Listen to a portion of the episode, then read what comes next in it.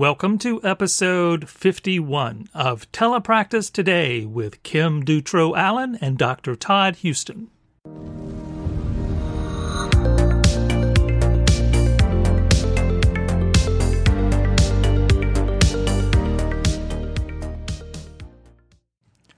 Hello, everybody. This episode is going to be a little different. It's actually a replay of our 50th episode celebration that took place uh, on May 5th. So if you weren't able to join us for that May 5th event, we had this live episode in our Facebook group, in the Telepractice Today Facebook group.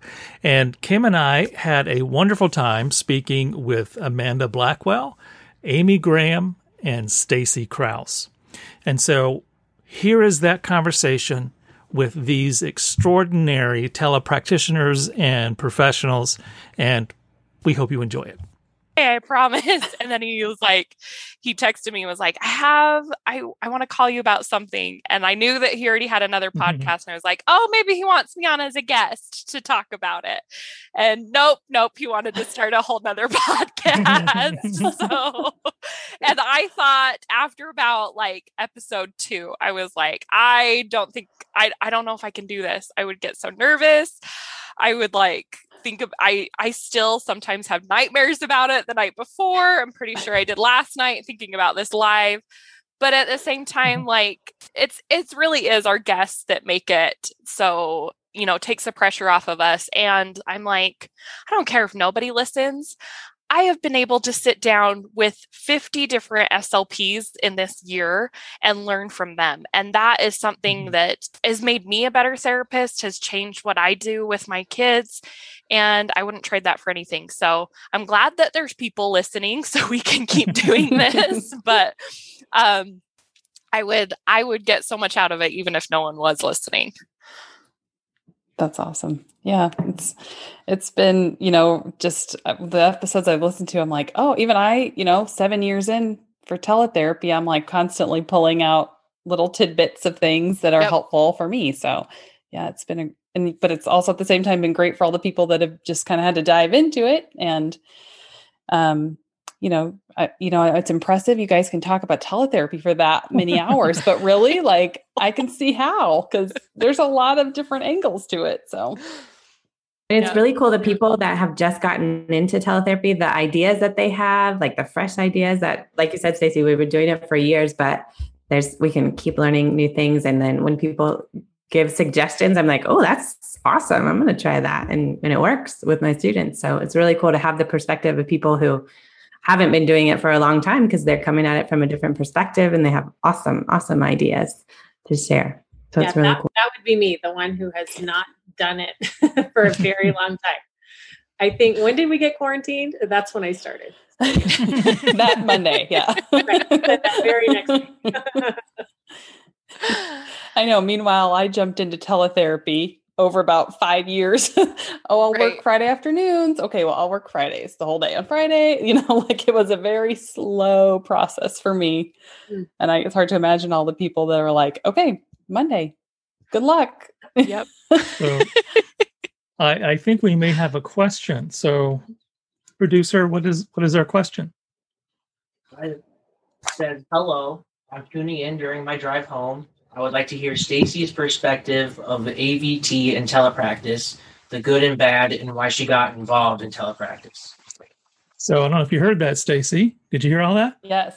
yes. So the good and bad, how you got into it, AVT, telepractice, all that. So okay, well, I'm sorry to say, all my AVT and all my teletherapy have been separate to mm-hmm. this point. That is going to be changing soon, but um, yeah, I've I haven't done AVT. I've worked with a few kids on my school-based caseload with hearing loss, and I'm like, oh yeah, yes, like give me more. but like it's just a school-based caseload. It's not, you know, I can't really say like I want more kids with hearing loss, and they can just funnel them to me. So it hasn't, I haven't done it yet, um, but I'm going to be moving that direction in the future. Um, but just in general, from like continuing education classes I've taken and um, research I've done, it's a really great model for AVT because it is a parent coaching model. Co- you know, completely based in that premise of guiding parents, coaching them on strategies and how to facilitate speech and language and listening at home. So, um, from that perspective, it's a great fit. Um, and I'm excited to dive into it a little bit in the future. So, stay tuned. yeah. Yeah. I was gonna say, and Todd has some experience doing that. That's that's where he started with telepractice was doing AVT. So Todd, do you have anything to add? Uh, I think you know Stacy summed up pretty nicely. I think it I think it works really well, especially that birth to three, birth to five age range um, in terms of you know early intervention, early childhood. Because you know what Stacy's saying, you know, it's you know the, the the whole parent coaching model is built into the service delivery because we're not in the room to save the parent. The parent has to do it. And uh, I think what I have seen over the years is that I think uh, people that have been doing auditory verbal therapy in in person, you know, regular regular sessions uh, with families, when they start doing telepractice, they realize how much coaching they were not doing. Because then it becomes very intimidating that they're having to coach every single thing, and they realize that that they need to really bring up their level of coaching uh, once they switch over to telepractice. So I had I had a, a colleague that once said, you know, that uh, she actually preferred telepractice as being the way to deliver AV services because you you just have to coach the parents. And when you're in person, you may think you're coaching, but you may not be doing as much coaching as you think you are. That's kind of what I've what I've seen a little bit. That will be my learning curve. but but I think it's a great model. I think it's telepractice certainly fits it very well, and um, or AV fits telepractice very well, whichever way you want to put it. Um, so yeah, I think it's if that person who's who's uh, calling in, uh, uh, driving home, go for it. If you're going to do AV and telepractice, I think it's a great sort of marriage, and let us know how it goes. so how's every what's been happening with you guys since uh, we last connected on the podcast? So amanda i know you young lady and everyone is younger than me so i can say that. You were so impressive in terms of all the things you were doing. Um, uh, give us an update on the stuff that you, you have going on and the program for autism and everything else that's happening there yeah, so life continues to be crazy busy, but it's great. Um, I have a difficult time saying no to projects, so I just keep getting involved in more things. But one exciting thing that's happening right now is that I'm participating in an international research study uh, about telepractice and and especially working with children with complex communication needs. Um, so we're we're partnering with Penn State and a University in Sri Lanka and South Africa, um, and we're kind of just trying to learn what's happening right now with what's the state of teletherapy and AAC in these different areas in these different parts of the world.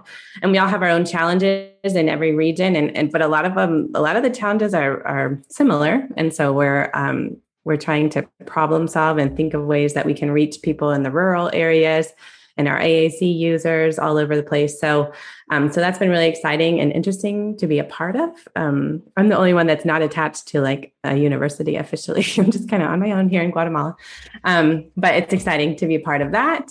Uh, what else? We're still all virtual here, just because the vaccine.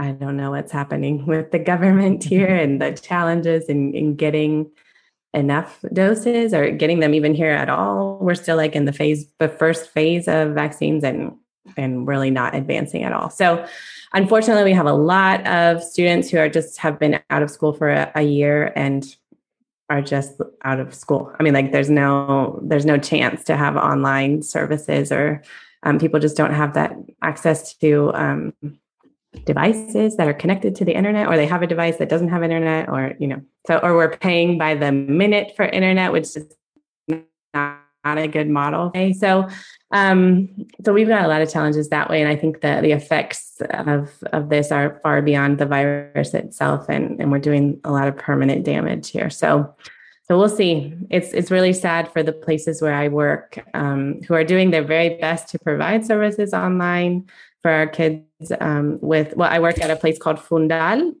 for children who are deaf, blind, and have multiple disabilities. And they're doing an excellent job of, of reaching out to the families and getting them devices and getting them access to the internet. Um, and our families were already coming to Fundal with their child. It's like part of the requirements that you accompany your child to therapy and the classes and things like that. So they already knew what was up, and they they did a great job transitioning to home and just in continuing the coaching online. Um, and then I'm also at Down Guatemala, which is for children and adults with Down syndrome, and and they also have done gone way out of their way to make sure that families are able to connect. But um, so in in our specific foundations, we're doing well, but I know that the rest of the country is really really hurting in that way. So it's unfortunate, but we're doing our best. And um, we have the Association for Speech Therapists here, and so at the very beginning of this last year, I did um, like a a training for all of our speech therapists here, and then it was actually publicized for everyone who speaks Spanish. So I got a lot of um, contacts from from speech therapists in Latin America, um, South America. So lots of people learning just to start fresh out of nothing, like Amy was saying, that got thrown into it um, and didn't have any experience before. So it's been a privilege to be part of um, that learning experience, I guess, for for people. Um, being able to be a resource, especially in Spanish, because there's a ton of resources in English, but not so much in Spanish. So it was really cool to be a part of that and, and be a resource um, for other people who are Spanish speakers. and Amanda, we do have a question for you. It says, uh, Amanda, was it difficult to get started providing services internationally? So for me, providing services in the U.S. wasn't a big deal at all. I actually was doing my doctorate, or clinical doctorate in speech pathology, and did a project about teletherapy where I had to research it, and I had never even considered it before. I was trying to support myself on a Guatemalan salary, which is hard to do. Um, but then I realized, like, oh, there actually is evidence, and this is awesome. And so I was only licensed in Texas at the time when I moved here eight years ago. So it was really easy for me to just get fingerprinted and go through the, the process to get licensed in California and New Mexico and Washington State. And being a bilingual therapist, I mean, there's no shortage of opportunities to, to jump into teletherapy. Um, here in Guatemala, we did not have an association until we, we started it. um, so there's no certification issues there. But I know tons of other therapists who are living outside of the United States, and all they have to do is get licensure wherever they are. You just have to make sure that you're licensed in the country that you're in, and then whatever state you're providing services to in the United States. Um, and now people's minds have been kind of open to the concept of teletherapy. And so, even as we're getting back into in person services, there's still going to be opportunities to do teletherapy. Um, so, within the country that you're in, if you speak that language, um, and then back in the US or around the world, um, I think you're going to have a lot of opportunities to do that. So you just have to be aware of the licensure laws wherever you are located. But for me, it was super easy to get going. And like I said, it's just been hard for me to say no to all the opportunities that are out there for, for telepractice. Obviously, you have been busy. wow. I try. just trying to be useful wherever and and ASHA does have some guidance on how to, you know, what you need to troubleshoot to provide that international. If you're providing from the states to another country, they have some direction there. So check with ASHA as well. It's always a great place to start because you don't want to do anything to jeopardize your Cs or anything like that. So yeah, and I think I've done. Oh, sorry. I think I've done more continuing education too, just getting up to date on all of the stuff that's online now. So being international, I don't feel like I've missed out on any continuing education things because now it's all online. So there are lots of opportunities to keep up with your what's it called? Your CEUs or CEs. Right. Yeah. Okay. So I, I know when a little bit before we were live and starting, we were talking about some of the things that we're getting used to getting back into and the things that we didn't miss in 2020 or the things that we did miss in 2020. What's some things that you guys um, either mostly per, uh, professionally but maybe personally too learned from 2020 that you actually want to like take with you going forward the things that we do want to keep with us and not leave behind with our masks eventually. I think for for me it actually has opened up so many opportunities that i didn't realize i'm surprisingly so. Um, for one thing teletherapy in and of itself um, i think open opened me up to just more getting more technology oriented and just knowing that there are other options out there um, for servicing my clients. And so i'm i'm really as annoyed as i was a year ago. I mean i feel like the learning curve was huge but it's opened that way up for me as far as just service delivery model. And then just i've been speaking much more that would i don't think would have been an, occurred to me um, if we weren't just on Zoom all the time. so uh, just because of that, I'm, you know, just speaking in more places virtually, which has been amazing. Um, I've been developing more products even through um, Boom Learning because I had no idea what Boom Learning was, I, I, you know, a little over a year ago. Um, so for me, I mean, it's just opened up some opportunities that never would have probably um, happened otherwise, which is kind of a weird thing to say about something that is really terrible. I mean, it's, you know, it's been really terrible, but um, if you can kind of flip it and see what opportunities have, you know, kind of availed themselves to you in, in the midst of some terrible circumstances, that has actually, um, there has been a silver lining, I guess, is one way to look at it. Yeah. Will you ever have a snow day again, do you think, oh. in Colorado?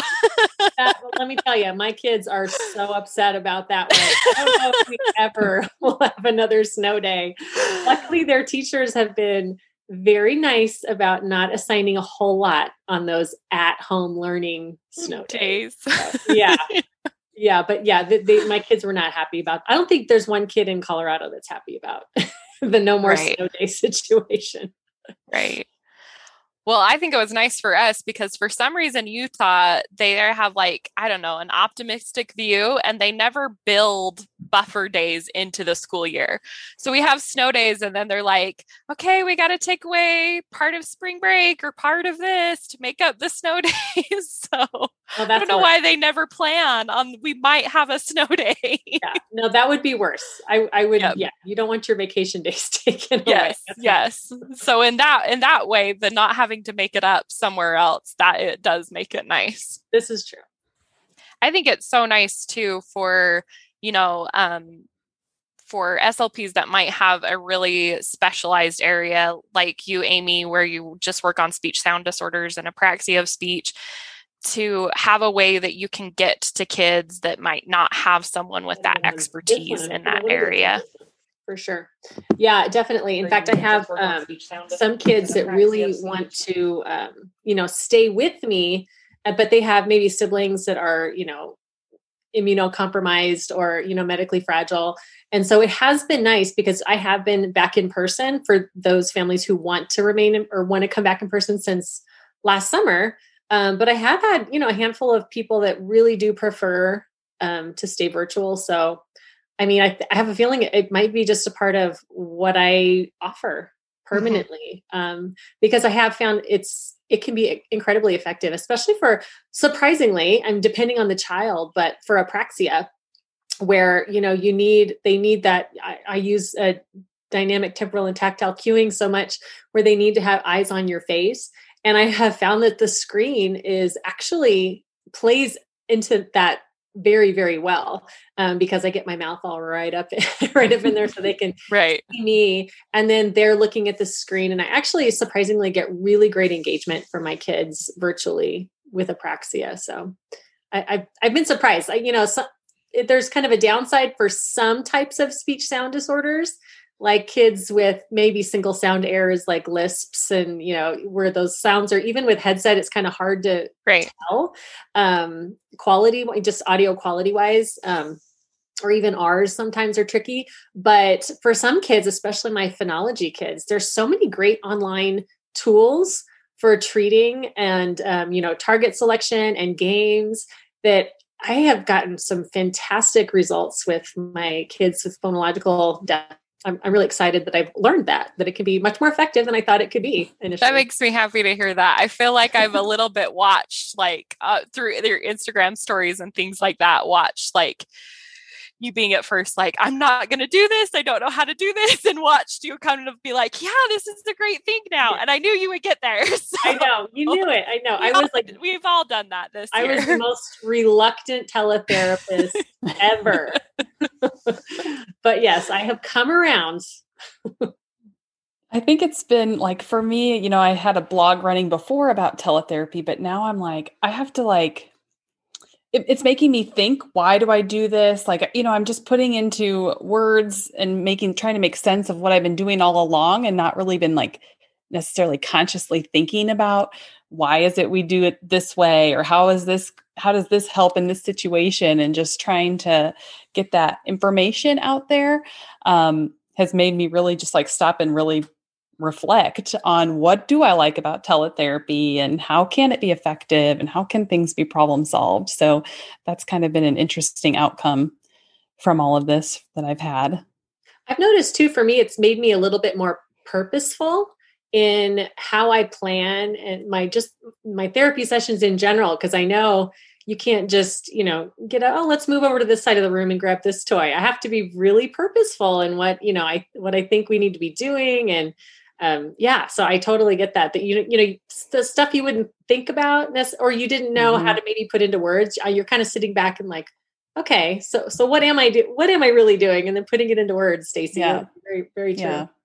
I think it's also made me appreciate.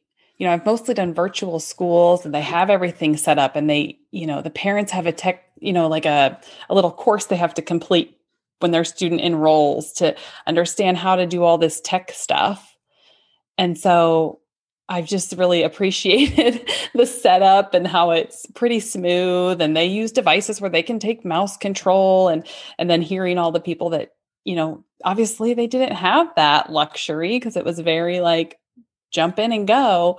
Um so it's kind of made me also just kind of more you know grateful that that I had that preparation and then trying to help bridge that for those that didn't yeah, that's what I learned a lot about that this last year because all of I'm kind of the opposite. All of my kids were in the schools even though I was doing teletherapy.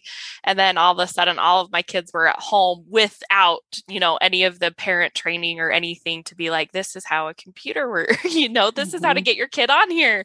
And mm-hmm. most of them were sent home with Chromebooks and I'm like, "Oh, all of these things mm. I used mm. to be able to do, I now can't do." yeah. Chromebooks. so, so bad. So yeah it was it was still a learning curve for me uh, at, at first was like oh yeah i can jump in it'll be the same when they're at home and it was not there were some things to overcome it was not all the same when they were at home I did love the amount of foreheads that I saw. So, I mean, literally, this was my view for like half my kids. like, go get your mom. I'm always like, can you just, can you just like t- tilt the the screen yeah. down a little bit. Yeah. yeah. I totally I had a kid on the phone in the camper laying on a bed the other day and that's how we did speech. It's like this is not ideal. we'll make it work though. One of my teletherapy friends, I remember one year she was seeing a student that lived at sea, like they had a boat and they were just I know. I was like, wow. I mean, talk That's about access. Yeah. like they're just sailing the sea. They don't have a I house. Had, yeah. I had one one little guy that uh, they went camping, and so he was in his tent. Oh. okay, it works. So, do you guys have any like just total? I don't know. They can be funny or cautionary tales, fail moments that you've had in teletherapy this past year that you want to share with us, and what you learned from them I think I've just had a ton of connectivity issues. The internet is terrible here. And so there are so many sessions where I like speak two words and then it's like, oh, okay, you're frozen. Or I just, I can't tell you how many times they've told me, like, you're frozen. I can't see you. You're frozen. But it's not my fault because my internet, I know it's fine. Like, I paid lots of money to have steady internet here. But unfortunately, on the other side, that's not always how it is. So there's so many times I'm just like, look, look, or I'm trying so hard to listen to them, and it's just so impossible. I mean, I, Spanish is my second language anyway, but then when you add in a pause, and then you know how it speeds up really fast when it comes back in the voice, and oh my gosh, so it's been very, very challenging to try to piece together what people are trying to say, and and my mm-hmm. patience. I'm I'm trying to be more patient, but I don't know if I am right now. It's yeah, the connectivity issue has sometimes been a little challenging, especially like for me, when I had all my kids home and they were all logging on to Wi Fi, and my husband is logging into Wi Fi, and we're all like, whoa, I need to get hardwired because like Right. we were Yep. cutting out. So that was, you know, just when everybody was home, that was the connectivity was an issue. Um, but yeah, I've had many, many a phone call with Xfinity. Stacy, I have to say you're in trouble now because my husband has been saying that he's going to make me do speech therapy from a sailboat. Oh. so you just let him know that it's possible. Yeah. now he said in the comments, now I'm buying a sailboat. That's it. There's no more barriers to that. Yep.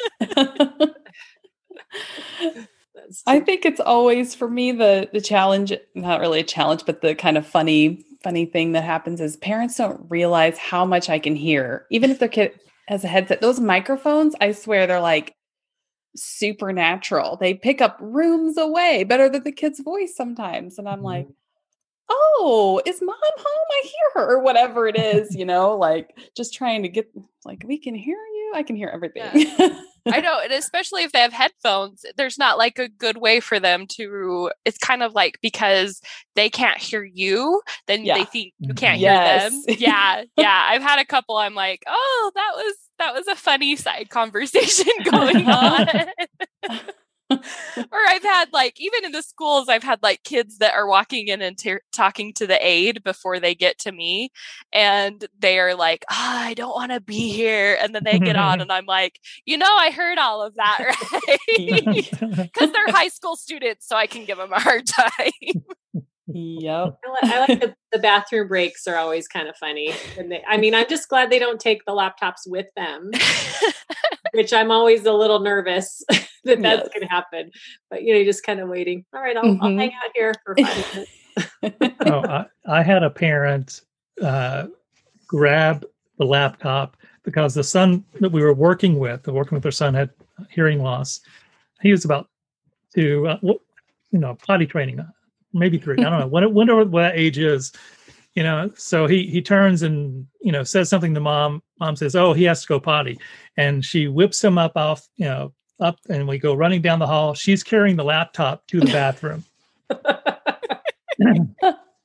luckily she was able to just tell him what to do while i was watching her and not him so uh, but yeah you have those uh, situations that come up sometimes you just have to go with it Someone asked if we have any funny pet stories, pet visitor Oh. stories in our sessions.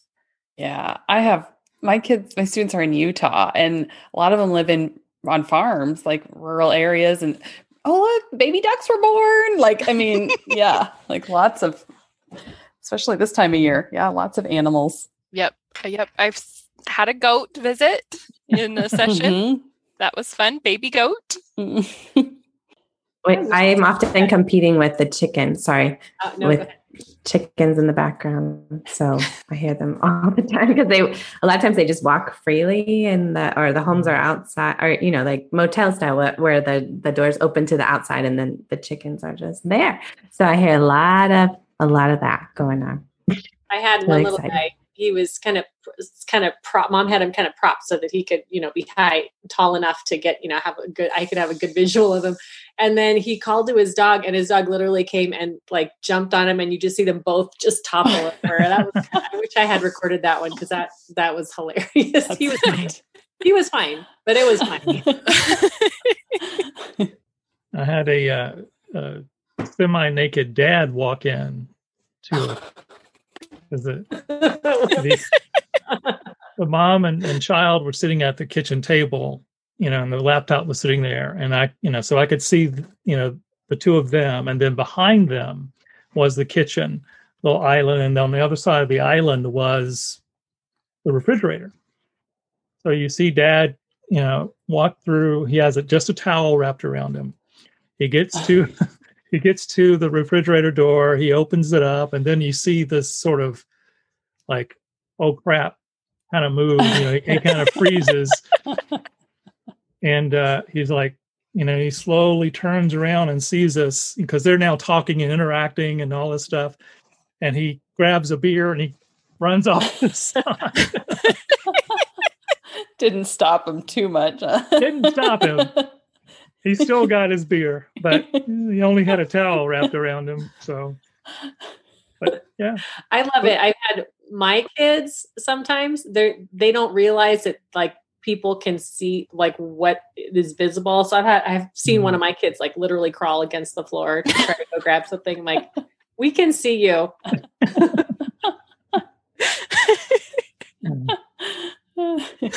That's it. Before I, I think it took me a little while to get a lock on my office door, and before I did, my therapy session sometimes looked like that that funny YouTube video where the guy is like on a giving a news interview, and his daughter walks in, and then the mom's like crawling on That's the the floor best. trying to Yeah. get the kids out of the room. That's what some, some of my therapy sessions before it looked like. Before I was like, okay, I need a lock on my door. let's see. We have uh, Christy said, I had a child take me to the bathroom with him. so, um, Alana uh, mentioned that she had a goat there in one of her sessions, but uh, she's learned a lot about chickens lately. so we have some other uh, other people that are in the group um, chatting about their their animal experiences. I do find it's a way to like for a new student a lot of times if it's like they're shy or something. Oh, show me your pet, or I show them my pet, and it's like a real good icebreaker a lot, or even just like a mm-hmm. fish tank. I had one girl, it was like she wanted to show me her fish tank, and then it was like, oh, okay. So you can use it to your advantage for sure that you're in their home and so to speak, and they can show you things there. So Yeah, that's been a really a really good one for a couple of my little guys. He loves chickens, or his speaking of chickens, we've talked a lot about chickens today, but he loves chickens. So he has all these stuffed animal chickens, and I finally got to see him because I, you know, he's like, "Let me show you." Super, you know, it just kind of having that little window into their lives has been really Yeah. fun. yeah. So, how many of you are now using green screens? I haven't tried. Never it. have. Never have, never Oh. have. That's that's sort of the big, big thing, New right? That has out over the past year that uh, people are getting into. So, so Kim is because I haven't really used them at all for therapy. Um, so, Kim, how do you like using them? So I we had Abby Hickling on with a Go Go speech, and she puts out um, a new one each week. If you subscribe to her, uh, her oh, I can't think of the word, but she has list. a subscription. Yeah, Yeah. her email list, and she has now she has like a paid subscription too, so you can be a member of the site. But I have um, a couple students with. I've actually even used it for some of just my artic kids too, because um, they'll put out a list of like targets that you can use with this week's story, and um, so I've used those with some of my really little kids and some of my kids on the autism spectrum. That I feel like my goal is just to at least get them engaged with another person for half an hour, and I'm like, this is engaging, this is fun. So, but I would say if if you're thinking about trying it, don't feel like you have to. I, I this is my green screen. You can see I don't actually have a green screen, but it works. Well, I know if you have a Mhm. pretty like plain background behind you, and you can on Zoom, you can make it work with just their virtual backgrounds, and it is not. Um, you don't have to go and get a lot of stuff to be able to do it. This is really like this is my curtain from my kids' room, and we and it has worked uh, well enough for those sessions. So, but there's lots of things like that. Like I had never tried a green screen before. I actually hadn't used boom cards before. I know, but um, I was I had the company I was working with. They had their own platform, so there was other. And only recently did they even have screen sharing. Everything had to be loaded into their platform Mhm. to be able to use. So I had not used a boom card before the pandemic, and now I don't know how I lived without that. Before the pandemic, I'd be like, "Hey guys, there's these boom cards," and people are like, "Okay, cool. What's what are that?" you talking about? I'm like, "Oh, Right. it's these digital tasks," blah, blah, blah, blah. and they're like, "Oh, that's that's great. You're like like a PowerPoint. Oh, it's really awesome. Oh, okay, sure." but now I don't have to explain them anymore. It's like, oh my gosh, it's been like a year since I had to explain a boom card. It's really nice. Yeah. I wonder how much that company has grown in the past year. I would Oh. love to see the stats on that. Yep. Yeah, I used to email with the tech problem, and within five or 10 minutes, I'd have a response in my inbox. Not anymore, I bet. Nope. I use a lot of virtual backgrounds, but it's really just to like get somebody excited about jellyfish or you know whatever topic they're interested in. So I don't really use it like as a interactive thing during the session, but if I put something behind me just to talk about or to start a conversation, that a lot of times is exciting enough for the kids. But we do like YouTube videos for Luna Autismo. I know Todd, you mentioned that we have like a Spanish language, um, just educational channel about autism. And so uh, we use we have a green screen like studio and everything that we use but that's more for the videos not for like live therapy. I really just use virtual backgrounds. And sometimes i use like the you know like the things what are they called that you can add in zoom now where you put hats on and like mustache and all Oh yeah, the that you can- filters. yeah yeah. I use those sometimes too, just to catch people's attention. If I see that they're getting distracted, then all of a sudden I'll just put on a mask or something, and, and then it's funny. Yeah. and then they're like, look at me. Really cool. The back, I was going to say, because I, you know, I just went on and Google searched, like, I knew this one little kid loved the Avengers movie. So I just got Avengers backgrounds and just have all these Avengers, and we just click them out and talk about them. And yeah, the backgrounds have been fun, but I haven't done the green screen yet. I don't even know. I use Adobe Connect, and I don't know if they have anything like that. They just did a big update this week, though, so I might have to check. Mostly, my kids are upper elementary through like middle school, high school, though. So I Mhm. think if I had a lot of younger kids, I might Use it more. try some more. Yeah. Yeah. Someone else talked about um, that they have used digital field trips for early intervention teletherapy sessions. Have you guys done any uh, virtual field trips and sessions?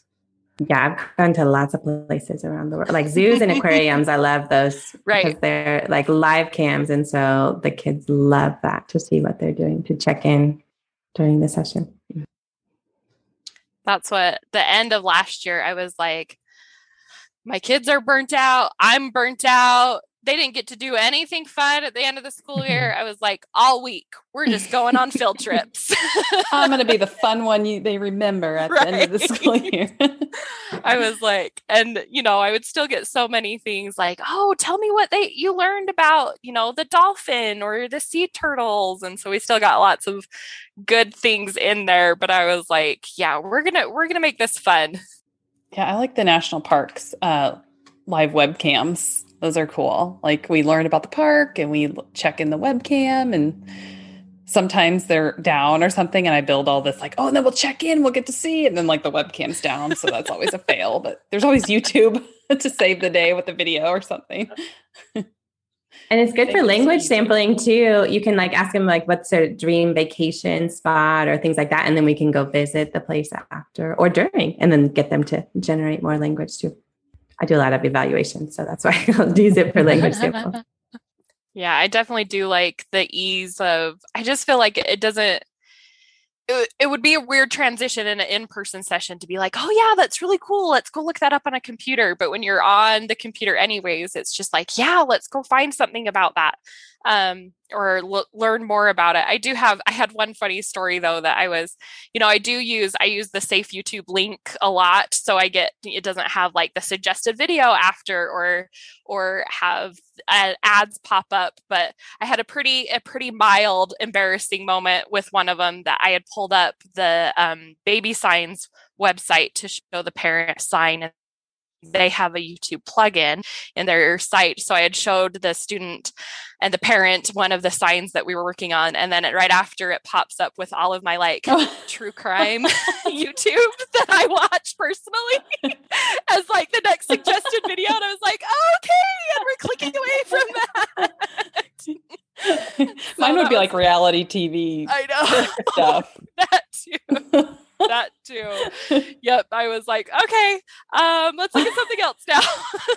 so I was pretty happy that wa- that was like, you know, I've heard some real bad horror stories of things that people have had ads pop up for uh, when they're trying to show their kids YouTube videos. So I was glad mine was a very benign and embarrassing moment. Someone has mentioned uh, PBS Kids. Tanya mentions uh, using PBS Kids org and the games there for a lot of uh, early intervention activities. Yeah, that's a good one. They have a lot, a lot on there, and there seems like they're adding new ones a lot too. So, yeah, I like them too. And, I like my. I've been using a lot of the Ultimate SLP mm-hmm. for um, like the board games. I don't even. Sometimes I don't even use their. I just like the games themselves, just because with speech sound disorders, I'm more interested in like getting lots and lots of trials. So I'll share my. I can share a partial screen um, and then I have our target words on one side and we're playing the game on the other side. But my little ones, they love those board games, those interact where they get to pick their characters and those are those are really great. You have, I have to be careful though what windows I also have open when I'm sharing. I'm like, oh, they saw my Amazon shopping list. Think really quick. Yeah, yeah split screen is something I don't think I did before the pandemic actually now that you say mm-hmm. that i think that was i was pretty basic with screen sharing one yeah. window but right yeah. yeah. i've had that happen too where i think that i've just shared one window and then all of a sudden i think look and like that little green box that shows what you're sharing is yeah. over my whole screen i'm like oh we're seeing the whole thing you got your like bank account statements open yeah. now you know everything. so I've learned, I've learned minimize everything on your screen as much as possible before you do any screen sharing, just in case. Uh, you're getting some shout outs, Stacy, for your boom cards. Oh, thanks. So people love, love your your boom cards. Uh, Lana mentions uh, she loves uh, Daniel's Tea Party. Is that one of the PBS Kids games or one of the other games? I think probably so. in Daniel Tiger. Tiger. Mm-hmm. Daniel Tiger, mm-hmm. yeah. Mm-hmm. There's another one. So, so um, in all of the trainings I do, I always mention like I think I've paid your rent or your mortgage because at least a month because I buy so many of your products. I kind of went crazy on boom cards before the pandemic, and now Oh, I it's working I'm, out. I know. I'm pretty quick too. Um, people are like, I need an activity for. I'll be like, Have you checked Stacy Crouse? have you looked at Stacy Crouse? You need to look for Stacy Crouse. Appreciate it. I've had the K yeah. through 12 caseload for like seven years now, mostly upper elementary and middle school, but I have had the range. So I've pretty right. much you name the goal and the age, I've probably made something. I know. And that sometimes is the hardest. Those I've had a full caseload of high school this year for the first time ever. And I've been like, I can't find activities for them, you know? And a lot of it I can just like, I pull up a Newsela thing and we read an article, but I'm finding a severe lack of resources and activities to keep those kids engaged. So yeah, I here's one. a hint for content creators. that's where you should go next. yeah, that's I mean that's been the bulk of my caseload. I had one semester where I just did high school and it was a previous company and so I didn't have the ability to screen share. I don't like looking back I don't know what I did with them. it was like a lot of probably boring PDF readings yep. or whatever. Yep. um but yeah the ability yeah. to screen share has just been a, is huge yeah that's i think that was my first year too because i had i did have a couple of kids that were actually in a juvenile detention unit my first year and i was like oh great so not only do i get high school kids which i've never worked with before because i like little kids that listen to me and think that i'm fun and now i get the ones that are in a detention unit but they were actually actually some of them were better behaved than the high school students i see at the high school now. Yeah. So anna says that for high school students uh, she likes uh, i like them to screen share me their favorite game. Less risky she says. Oh. so maybe they oh, choose it's on there yeah. And they're Which tech I, savvy to know how to do that. Yeah you know for a lot of the games you know which we all have probably done. You know, I I still play, you know, regular games with most of the kids I work with, if they have the language, of course, and then, um, and they love doing it. I mean, they love telling me the pieces to move, and I will spin and roll the die, whatever the case may be, and they still love playing, even though they're not hands-on, obviously. Um, but it's great for expressive language. I had one, yeah, one um he was not happy about having speech one day. And I said, Well, what do you want to do? He's like, I my mom told me to get off my iPad because I was playing bubble shooter. I'm like, well, let's play bubble shooter. like, where where is it? So we it was on AARP.com of all places. but it was this little, you know, that little bubble shooter thing where you just kind of aim and you shoot the bubbles. And we got tons mm-hmm. of trials and he was happy. So I was happy. There you go. That's awesome. I use Jamboards a lot.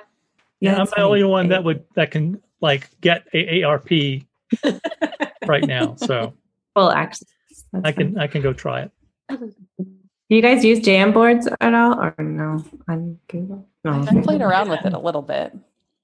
So I take most of my PDFs and I just take a screenshot of it and put it on my Jamboard. And then that way the students can choose like the game piece that they want. Like I have lots of Peppa Pigs moving around the game boards or like Sonic was big for a while. And so they get to pick because you can put any Google image on there and then you just move it around. So you make anything. That's what I use all the time with kids who have Chromebooks because we can't give them screen control, right? So right. if you just give them access to the Jamboard, then you guys can both move things around and and it becomes super interactive. And and I love that you can personalize it and kids get to choose whatever there, cool. I use it a lot for tic tac toe and a lot for for board games, and we get lots and lots of repetitions for doing um, speech sounds. So that's another good one. If you don't know Jamboards, yeah. check it out. I need just, to look at that. Just yesterday, I was talking to someone about annotating in Adobe, which is what most people use to open a PDF, and it is kind mm-hmm. of tedious, and it's it's not the way it's you know designed. That program is designed for annotation. It's not so. Jamboard is a good alternative. I should yeah, suggest. it's super quick because you have to prep more. I feel like when you use Adobe, it can still work. It's just you just have to like know your way around and practice a little more. I feel like Jamboard's a little more intuitive because we're all used to Google Docs and yeah. all those collaborative things, and it doesn't require giving permission, just sharing the link and putting it in the chat box, and the kids right in there with you, looking at the same neat. thing. A good thought. I've looked at um, Teachers Pay Teachers has come up with a new thing too, where they have kind of a PDF annotated um, thing too. It's easel. Mm-hmm. I've, yeah. I've uh, I've just like barely started to look at that, but it looks like it could be um, something that was similar to Jamboards a little bit, but gives you some. It's it's almost like combining a PDF with uh, boom cards because you can do things like have your students submit an answer and look at their answers on it. So it's another thing that's kind of new and exciting to look at what you can do with it. Yeah, and I think it's really a nice thing for therapists are on the go because you can just pull up whatever you've purchased on TPT. You know, if you're yeah. at your computer and you're just on your iPad or whatever and the school laptop and you still have access to anything you've purchased on there. So I haven't played with it much, but I, I like that feature. It's like your own little cloud-based storage for your yep. Mm-hmm. resources. Mm-hmm. Yep. Kim, do you want to work through your questions? Yeah, I'm trying to think. Um, what haven't we covered? Talked about a couple of yeah. them. Okay, here's one. Um, if you could go back and give yourself one piece of advice when you were first starting telepractice, what would it be? Invest in boom cards. invest in the company. Or Zoom. Yeah, literally invest. In Or Zoom. Call your broker.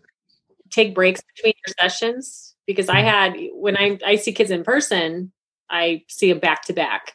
Mm-hmm. And so, so I just like, well, just do that for teletherapy. And wow, did my back hurt after sitting in a chair for like four hours straight. So just get, just getting up and moving around. Just sometimes it's just the little things that help. Yeah. Along those lines, I started in the basement on this couch. It's not even a good couch. And that's where I was seeing students like with a laptop on my lap, like, oh my gosh. And then I had an office area. I created an office space for myself and it was a game changer. I'm just like, oh, how did how did I handle that? So yeah, get find a space, make it comfortable, make it um, you know, ergonomic and not the couch in the basement. That's what we are moving this summer and we were looking for a new house and I was like, I'm getting an office. I'm not getting a bedroom that I turned into an office that I might lose to a kid one day. I'm getting an office. and that's that was my goal in there. So yeah, I would agree with that. And I've invested recently in like my nice like gamer chair to have a good comfortable chair. Um yeah, that's a, that's good advice. Save your back from the get go. I let's see. I could have avoided a lot of internet issues if I would have just gotten the adapter for my computer for the Ethernet cord because I never lose signal. I'll probably freeze right now that I'm saying that. But I I having that connection directly to the router has just saved me so many headaches. I, I have a housemate who's a teacher and she was doing her online um, work and she was using the Wi-Fi and, and the same thing every five seconds she's freezing. Even if our internet is supposedly good, right. the Wi-Fi signal is just not that reliable. So getting that, I mean, of course, I had to import it from the U.S. and like wait three weeks to get the adapter for my computer. But once I got it, it's been smooth sailing since then. Just having the direct connection, even in 2021. I mean, I guess I'm in Guatemala, but still, I think it's good for everybody if you have a, a hardwire connection. Right. It, it helps a lot well we went um i told this story a couple weeks ago but we had my spring break did not line up with my kids' spring break. So I was just like, we're still in a state that I am licensed in. I'm going to go on vacation with them and just work from vacation. Um, and so we had a condo, and I was having the same issues with Wi Fi. And we went after my first day of being like, two kids worked, two kids didn't. This is terrible. We went to Best Buy, and I have like a little go bag now of so I can still hardwire anywhere we go. Cause that was, it was the same thing. The internet speed was fine. It was the um, consistent connection on there. Yep, but I did. I did the same thing. I went a lot of years before. I went years before I hardwired, and I was like, "Oh, it's probably your internet. Mine's fine. I know I have a strong connection, and it has made a huge difference when I finally just did that." Yeah, I just hardwired over. I think over COVID because internet. I don't know. It was mm-hmm. like it had never been a problem. It's literally the modem thing is like literally right next 18 inches away, but it wasn't hardwired until recently. I was like, ah, something's. I don't know if it's all the people online or what, but yeah. it is a much better. Yeah, I did the same thing too, and I waited too long to do it. Should have done that just right off the bat. I know I preached it to my students for years, and then here I was not doing it. Right. And I'm sure everybody now has gotten the two screens because that's just a life changer. I mean, I hope that everybody who's doing teletherapy, teletherapy has the luxury of having two screens because otherwise right. it's just so cramped on top and trying to do data collection and all this stuff. It's, it's, it's just impossible on one screen. I feel like, I mean, I guess you could, but everything's just too little. I only have one screen. Amanda. What? horror. what? Have you tried two screens? Because if you do, you will never go back to one screen. I have, no, I only have this one. Well, I have a laptop, but I've never like I've never put them side by side. I should try that. You can try it just with your TV. Oh, oh, oh maybe that. you don't need it if you have a huge. I'm. I think I'm talking about people working just on laptops. On their laptop. I've got like yeah. a, a, big iMac or yeah. Mm-hmm. Okay. So it, maybe I haven't needed it. I guess that works too. You're an yeah, exception. I, I have I have one really wide, like double wide screen too. So, but yeah, I we'll think allow it. My, yep. I think my first months I was on like a 13 inch laptop and I was like, this is so hard. Can't I can't even, you know, I couldn't be like, like you said, like take data or even like look my schedule for who was coming next at the same time as seeing my students. So, mm. yeah, that was yeah. I think I do changer. so much teaching online, so I always want to see my students. And if you share your screen, then a lot of programs like you just you lose. You, you have to choose one or the other, like see the people or talk to yourself right. while you're giving a presentation. So I'd much rather see the people and then have the presentation on the other side. So anyway, consider it if you haven't already done it for the but um, Tanya in our chat says that she's been using one screen and has done teletherapy for over five years. So awesome. it can it can be done. Kudos.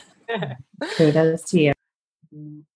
It did take some getting used to. I remember when my husband set it up, I was like, I don't understand. Like, I have to open it on here too. He's like, no, it just like is a continuation. You just drag yep. it over. yeah. I was like, oh.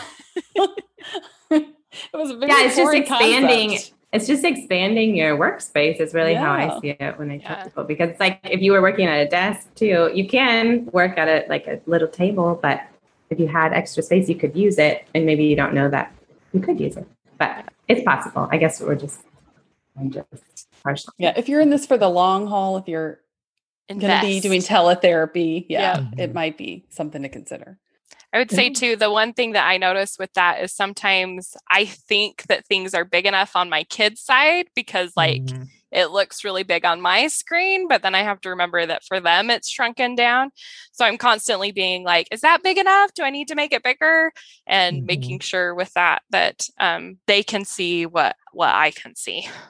I think we we have uh, some people in the chat are basically saying they they're old fashioned. They want the one screen, and then many others are saying yes, multiple screens are the way to go. So it's kind yeah, of looks, evenly looks like divided. We've maybe, yep, looks like we've maybe talked Tanya into it. yeah, maybe. we're starting World War Three in the chat. I think about screens.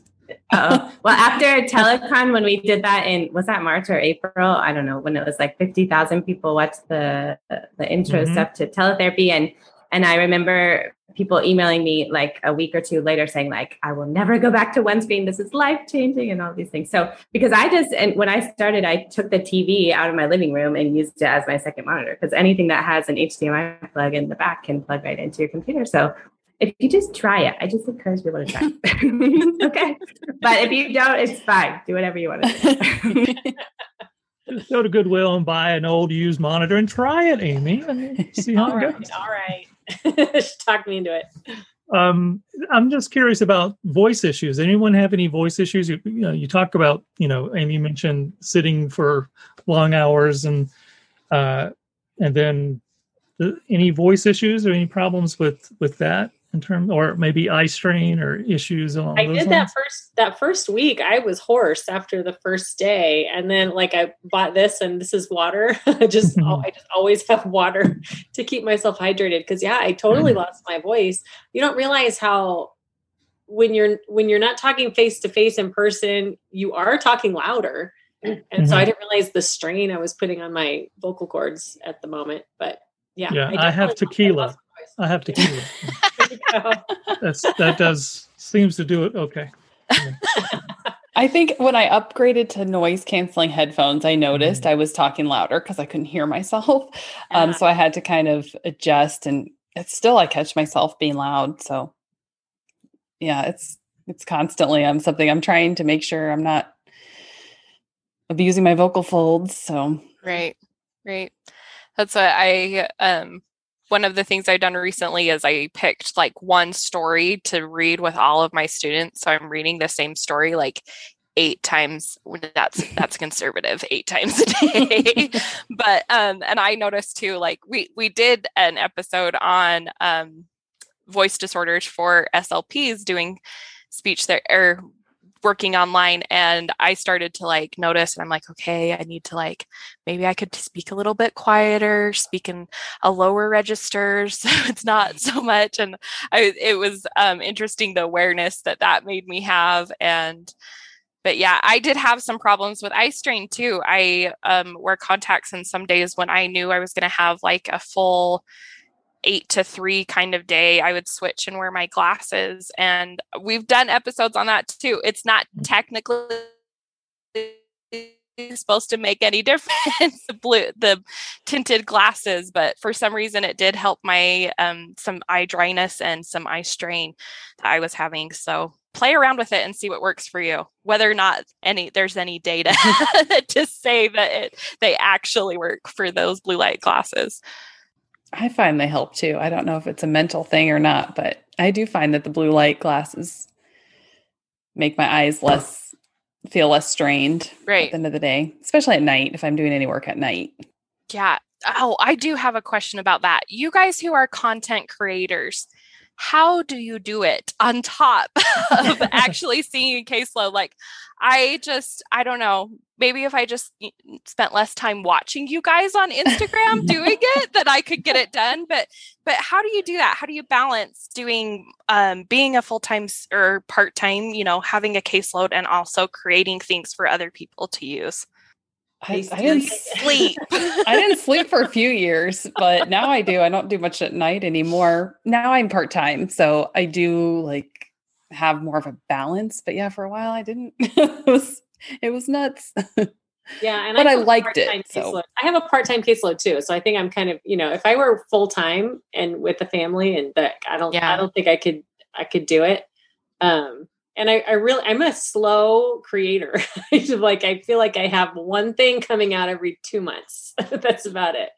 But um, but I enjoy it. It's, it's a fun outlet.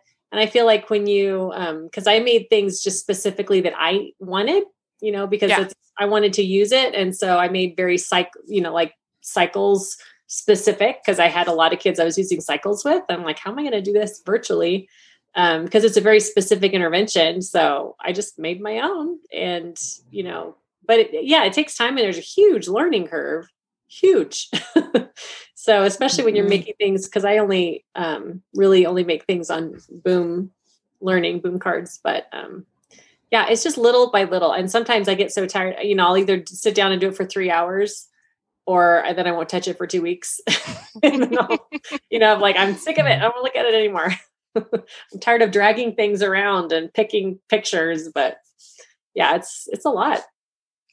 Or I, you know, I'll start something because I'm like, oh, I need something for this kid. I just need this. And I start it, maybe use it part of it, and then it just Yeah. sits there to die. Like I don't ever go back to it. I have so many things like just like that. So I could probably be a lot more efficient, but I don't know. It's kind of just a, fu- a fun hobby I do while watching TV at night sometimes, or Yeah. Yeah, Multitasking, huh? So all Yeah. it's multitasking. yeah, Well, a lot it's- of it. what you guys are doing is just so impressive. So it's you know seeing all the stuff that you guys are creating. It's it's amazing. Thank you. Let's you. see. Uh, Tanya gave the tip of using materials that read the stories aloud um, for you, and I think my boom cards do do that. But my um, my screen share that I use does not screen share sound too. I can't figure that out quite yet how to get it to do that. But that is a good idea to find some of those. There are a lot of ones that people have produced that read the story for you, um, and that's a great idea. I could record it. Maybe I'll record it and make them Oh. watch a video of me reading it. There you go. Yeah, While I sit and finish paperwork or something. I can't share sound on my platform either. So, yeah, that's sometimes I have the students read it if they're old enough, you know. but- Yep, yep. Sometimes I bounce back and forth, but by the end of the day, I'm like, I've read this eight times. You get to read it this time. I'll highlight your kids at the end of the day. sounds and Yes. you, yeah. And Christy mentions, I love all of Amy's boom cards, posts, and is it Borum collaboration? Yoram. Yep. Urim. Oh, Thank am I you. Yeah. Lost? Yeah, I know we've done a Amanda? lot, done a lot with Yep. Jenny Bjorem lately. We just had our new um the cycles specific cards are just up for pre-sale right now. So yeah, I got a lot lot coming out right now. Awesome. I'm glad you like them, whoever said that. Yeah. You need to talk to her about, you need to talk to Jenny Bjorem about making her cards in a digital version. oh, I know. I think she did, didn't she? Did she? I think Well, she I said that if you owned the Mm. physical ones, that you were welcome to, to scan them to to yeah, use if you're them. using like for personal use for like the kids and not, you know, yeah, not elsewhere. Yeah, for sure. But um, I know a lot of her. She has made have her- cards too. That, and her I'm, but I'm not sure if she has like her her cards on them. Yeah, I think some of them. She, yeah, actually, she does. I have I've seen them, but I know. I don't know if she has like if she has any plans for like just um, a digital version. That would be interesting. Yeah, because they're great. I. I love those cards. Yeah, I've seen a lot of them used. I like I don't know, sometimes I'm like making my my own version of like finding a, a picture that is similar to it or using using the um some of the analogies that she uses of how to make the sound. I use that with a lot of my students too. Right, right. And we did lose Amanda. Hopefully, she'll be able to rejoin us. So, those of us, those of everyone who's in the in the chat, can know that we'll we'll try to get her back on. So hopefully, she'll come back in. she was just talking about her internet. She I know. I- I- That's right. Big Brother was listening and yeah. cut her off. Let's see. Oh, did um did we talk about the fail? Mo- we did talk about the fail moments, didn't we? Yeah, Well, yeah. I think so. I think we've got I think that went along with it too. We talked um is there anything else along with like uh people barriers to doing telepractice that either that you you had thought of in the beginning or that other people perceive as a barrier to doing telepractice and what have you done to like work around it those moments where people are like you can't do telepractice with or it will never work for I was coming from a medical setting to school based. So I was jumping not only from in person teletherapy, but from I never worked like a formal school job. I had had like, you know, a clinical in grad school. So that was my biggest learning curve initially was like IEPs, case management, all those laws. And then now working in different states, like learning, okay, eligibility for this state, eligibility for this state, and making sure that you're following the state laws for that um, you know for special education is i think one of the biggest barriers for you know people that are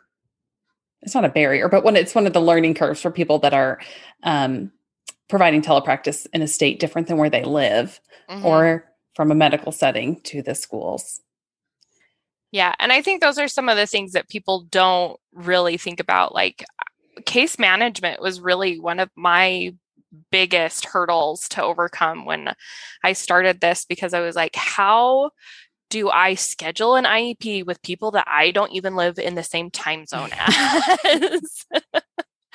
and yeah, uh, that's that's a good one. Um, and it's just communicating a lot with everyone, mm-hmm. making sure everyone knows who you are, who you work with at that school, and using that to uh, fix that and so it does go more smoothly but if you can if you can get someone at the school who is like i i really need you to schedule these for me and i will show up when you need me to but you know the school you know the yeah. schedule there that's yeah. always helpful yes especially like you said when like you're working with students in their school. Yep. My my virtual school they're pretty used to that but like yeah. yours i mean I remember when I was working at a high school and it was like their brick and mortar school and just trying to get like the webcam in there so I could see the participants, like just all those little details, you know, because I was the only one calling in and I was case managing from the laptop, you know, uh, sitting on the table in the middle of all of them. So, yeah, that's an, another barrier, another hard, um, one of the hard parts about it. Yeah. What about you, Amy? Was there anything that you thought like this will never work? I mean, like I said, I think I, I was like, how is this going to work with my kids with apraxia? You know, and I thought this I don't I don't think this is going to work. And then when you kind of have to have to make it work, mm-hmm. you find the workarounds. Um, and you find what can work to your benefit. And so some of, you know, some things it still does not work great for. Like I'll be honest, lispers. I, oh yeah. I need to see some of those kids in person. And I've even right. You know, told parents like, like for ours i'm like i need they need tactile cues. I just have to give them some tactile cues for some things. Uh, but some of the you know some of them I'm, I'm surprised at how well it has worked. And i think because you know you can use that i use that screen to my benefit. Like i mean i'm getting my face like right up in there so they have this, a really great visual of what i want them to do. And when we're doing dttc and um, we're doing that simultaneous production um, I, I was surprised at how well that worked yeah. I was thinking with the simultaneous production, I was worried um, that it wouldn't quite match up because I remember back like 12 years ago when me and Todd first started doing speech therapy, I remember that I would try to sing with kids and there was this weird gap. so I would just kind yeah. of like start the song and let the parent keep going with it because there is this weird gap between their yeah. sound and my sound. Um, but yeah, I have noticed, you know, and the kids are getting their own visual feedback. So yeah. they can always see themselves. You don't have to pull a mirror in for them to see themselves. They are seeing exactly. themselves too, which can be a bad thing sometimes. Sometimes they get distracted with that. But I've noticed that too. Like I can say, look at your video. Is your mouth doing what my mouth is doing? Mm-hmm. Well, and the, the other benefit too is for many of my really little ones, mom or caregivers or whoever is there. And so they get the benefit because many times they're, they're not, they don't come in my sessions um, mm-hmm. um, when I'm working with, you know, four year olds or five year olds on phonology. And so they don't really see all the time what I'm doing. And so they have the benefit of actually hearing how I'm cueing hearing you know the different prompts i'm giving them and so they have that benefit of like oh that's so that's how she does it you know you try to explain it when they come in in person in the last couple of minutes and like here's right. what but when they actually see it in person i think that can be a huge benefit too let's see.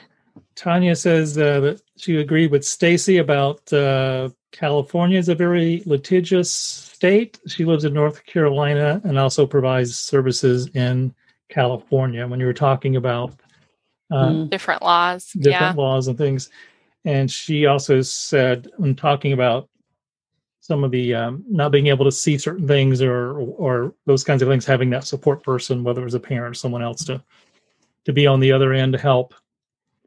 And and Alana was mentioning that you know, teletherapy is great for carryover. So being able to reinforce carryover through telepractice. So I think it's about time we do start to head into wrapping up. I know you guys are you've given us so much of your time, and we really appreciate that. So the past couple of episodes, what we've been able to do is sort of a moment of Zen kind of thing. That um, we are still trying to come up with what we want to call this. But have you guys ever watched the uh, the uh, Inside the Actor Studio? You ever Mhm. seen that show? No. So Amy, Amy's the only person in the country besides me that has actually seen this show. apparently, Well, I like Uh, the SNL parodies of it in the Actors Studio too. That was my favorite. yeah, right. This SNL has done parodies of it.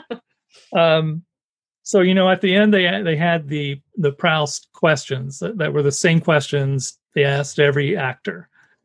You know, our question is a little different, and so we're, I won't ask what your favorite cuss word is and things like that, unless you want to share. That's fine with me. But we'll keep it we'll keep it family uh, oriented. Um, so, and you guys can elaborate as much or as little as you want to. Yep. Yeah, you I'm can just give the questions. answer without any any explanation, or you can explain it as much as you want. Right. So, you guys ready? So, I think so. so Amy, we'll start with you. What's the most used app on your phone? I mean, Instagram. Oh. How about you, Stacy? Um, I would say Instagram or like my kids' daycare app. like, oh, they post a picture, you know. Oh, cool, So, cool.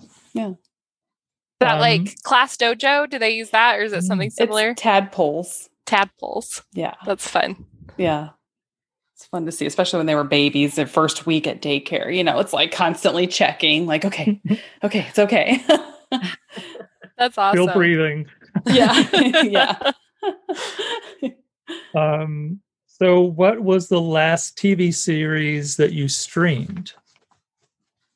When you were multitasking, Amy, and creating all these things, yeah. and Uh, I'm trying. I'm trying to think. It was probably Breaking Bad for like the sixth time.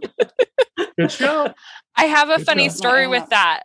We've talked about before the um oh, what is the there's like my home app or my Mhm. my play Like my home. There is a little character in there that looks exactly like the guy from Breaking Bad. Like they had to have done it on purpose. He's wearing a white lab coat and he's got goggles That's and a hilarious. goatee and he's beard and he's bald on top. It had to be on purpose. It's too perfect. oh, that's great. So, can you move him around and he's cooking meth in the basement or something like that? There's a language activity. That's, that's a new language activity that we could come up with. Hey, there, that that's our next million right there. I just looked at my phone. I was like, what have I watched lately? Okay, 2020. I like the true crime also. The Bachelor, This Is Us. So that's a pretty diverse. That that sound you, you and my wife have the same taste in terms of what she's a. She loved Breaking Bad as well, but that's that would be her answer right now. Um, what's a what's a favorite book that you've read? I am not. I will say I'm not a fiction fan, so I don't enjoy. I don't read to enjoy. I just Oh. read to learn. um, I am. I just. Gosh, I don't have it in front of me. It's one of my favorite um, pastors. That he he wrote a book um, on all on. Gosh, I wish I. Trying to remember what the name of it. I just bought it. I just came from Amazon, but I can't think of the name of it. Voddie Baucham, that was his name, and so I'm, I got his book ready to go. Awesome, Stacy. Same. I'm not a big reader unless it's about AVT or something like that. Research. Um, I read oh, Story Brand was like a marketing Mhm. book recently, and that was really good. That was recommended from a fellow content creator, and that was probably my most recent one. I won't even say how many months ago it was. good good enough. That's good. Um Amy, what's your favorite genre of music? Oh, you know, I just, it's a weird question because I feel like I like a little bit of everything. Um, but if I want to just not be stressed and enjoy myself, I love the standards. So I'll listen, I love Nat King Cole and Buble and all the, I mean, I love those like Sinatra. I love it. Mm-hmm. I had to go in for an MRI and they said, we'll give you some music to listen to. I'm like, can I listen to standards? They're like, what's that? Sorry, I'm I'm 85 on the inside, I guess. I don't know. oh, I love I love jazz and the standards too, so that's good. I recently got XM in my car. So I flip between like 80s, 90s, country, and um, I'd say that's about it. Yeah, 80s, 90s, and country, a little bit of 2000s, like Yeah. the good old days, you know? you can't beat a good 90s playlist. I'll give you that. That's right. true. That's true. My kids are like, you know every song? I'm like, from this decade, yes. Not this one, the one a couple of decades ago. That's right. Um what's your favorite word? oh my gosh. I should have thought about that one for a minute. No. The What's one I word? say the most, probably no. I do have three kids. Okay. Gosh. I can't even think. Um favorite word. I'm drawing a blank. I What do you don't say, know. what do you say when you something's exciting? Like, yay. um I don't know. I really don't. I'm going to my kid's softball game. I could next after this, I could probably get back to you. Let's see what comes out of my mouth. Hopefully what- it's a good word. So what's your what's your least favorite word? no. I mean, there's a lot of words I, was gonna can't say. spell. Amy was consistent. That's good. That's what um who was it? Someone made a shirt that has speech language pathologist and language is spelled wrong. That would be the one that I can't ever spell spell that word right. yeah, Mm. vacuum. I always yep Can't. yep can't do it. I like that. And I definitely definitely I use definitely all the time. I can never spell it right. yeah. Yeah, words I can't spell. I mean, I could rattle those off. Um, yeah, raccoon and vacuum, those double letters. I'm just like, oh, thank goodness for my editors and spell check. there you go. So, what's uh, on the same uh, by the same token, in a sense, uh, what sound or noise do you love? Peace I, and I love the sound of my kids playing their instruments. Um, Nice. Not when they first started. Uh, I just li- like when I hear my daughter pick up her fiddle upstairs. She plays the fiddle. I love it. oh, nice. I just kind of had that experience this past week. My daughter's been taking online piano lessons from the Speech Serenade. If anybody watch uh, Mhm. purchases from her, she's a teletherapist too. And like just this week, I was listening. I was like, "Wow, that's a song. That's like an actual song." Sounds so so yeah, that I love. I love when they're getting my kids are getting along and like hearing them just kind of distantly getting along. That's that's another favorite. Good. So, what's a sound or noise you hate? What just really gets you, and if you hear that noise? You know, I'm one of those people that can't like if you're if you're sitting next to me, don't eat something crunchy because that's going to just drive me nuts. Yeah. I can't. I can't take it. I don't like that sound. Yeah, when people like with their lips make a sound, it makes my teeth hurt. Like I know this is very weird, but there is a sound that like literally hurts in my molars when people do it. I've But, never like been able to. smacking, No, it's kind like smacking their lip. like I can't even do it. My mouth is dry right now. but like if you were like I can't do it. You guys are like, she is crazy. But it's a weird sound. Um, but it doesn't happen often, but when it does, man, it just hurts. So, if you didn't choose your current profession, what profession would you like to try? I actually get asked this question when I do my Mm. little question boxes on Instagram, and I never, I never know. like, I don't know what I Mm. would be good at or want to do. Um, I, yeah, I just, I, I, that's one of the hardest, hardest things to answer. I can't, I can't even, I don't even know what I would do. Isn't that weird? I have no other, no other desire. You're in the right place. What what when you were when you were younger, when you were growing up, what did You you, know, want when I to do? was, when I was younger, I thought I wanted to be a chef. Oh, and then um, found out you had to work evenings and weekends. Like that doesn't sound like fun. So. I was all set to be a dental hygienist and like change my major right before college. And luckily, my college had speech pathology because I was all set on going there still. So sometimes I'm like, I, when I'm at the dentist, I'm like, hmm, would I like this? And I'm like, no, I don't think so. Maybe the dentist part, not the cleaning. yeah. Well, hearing all those noises coming out of people's mouths probably right. they might do that sound. probably torture after a while. Uh, and the last question: If heaven exists, what would you like to hear God say when you arrive at the pearly gates? Oh, that's Well, what I think he probably will say, which is well done. Very good. Very good. You made it. Why don't you guys take a moment and just kind of mention? I know Amy, you have stuff, and, and you both have stuff you're, you're working on and mm-hmm. doing and, and releasing, and just let everyone know what's coming up with you guys so that they can either see you or buy something from you or interact with you. Uh, Amy, why don't you start? Yeah, in a like a week and a half, I'm actually going doing a live um, hour long webinar um, with a company in Israel to talk about doing oral facial exams um, and how I do those because they're selling a Hebrew version of my oral facial exam. Um, Wow. There, Nice. which I'm super excited about. So that's coming up. Um, and I'll Mhm. have information on that on my Instagram account at Graham Speech Therapy. Um, and we're super excited that the Bjorem sound or speech cards for cycles specifically have come out for pre-sale. So you can go on Bjorem Speech and order those. Again, I'll have I have all that information on my Instagram as well. Um, so those should be, I think, coming out probably start shipping in August. Um, there's three of those. We've got fronting and backing deck. They're big decks. They're like big ones. And then um, S clusters and final consonant deletion. So those are kind of the big things that are that are happening right now. That are that's kind of going on. And then um, Holland Healthcare is going to be selling my oral facial exam too with their telescope that's coming out. Um, hopefully, I think probably even this month. So just some exciting things happening right now. I feel like compared to that, I'm running around with a like a chicken with my head cut off.